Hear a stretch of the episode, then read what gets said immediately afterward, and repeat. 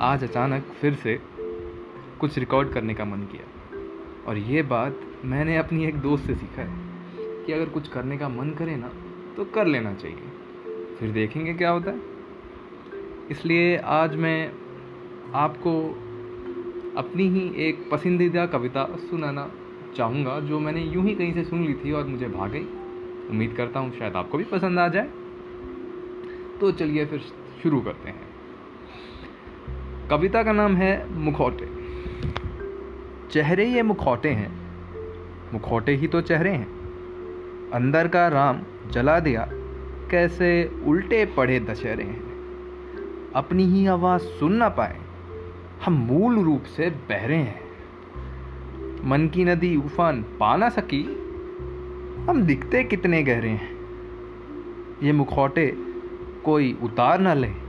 लगा दिए कितने पहरे हैं। चेहरे ये मुखौटे हैं। मुखौटे ही तो चेहरे हैं। ये कविताएँ कुछ ऐसी कविताएँ हैं, जो बहुत कम शब्दों में शायद बहुत बड़ी बड़ी बातें कह जाती हैं, इसलिए शायद मुझे इतनी भा जाती हैं। उम्मीद करता हूँ आपको भी भा जाए थैंक यू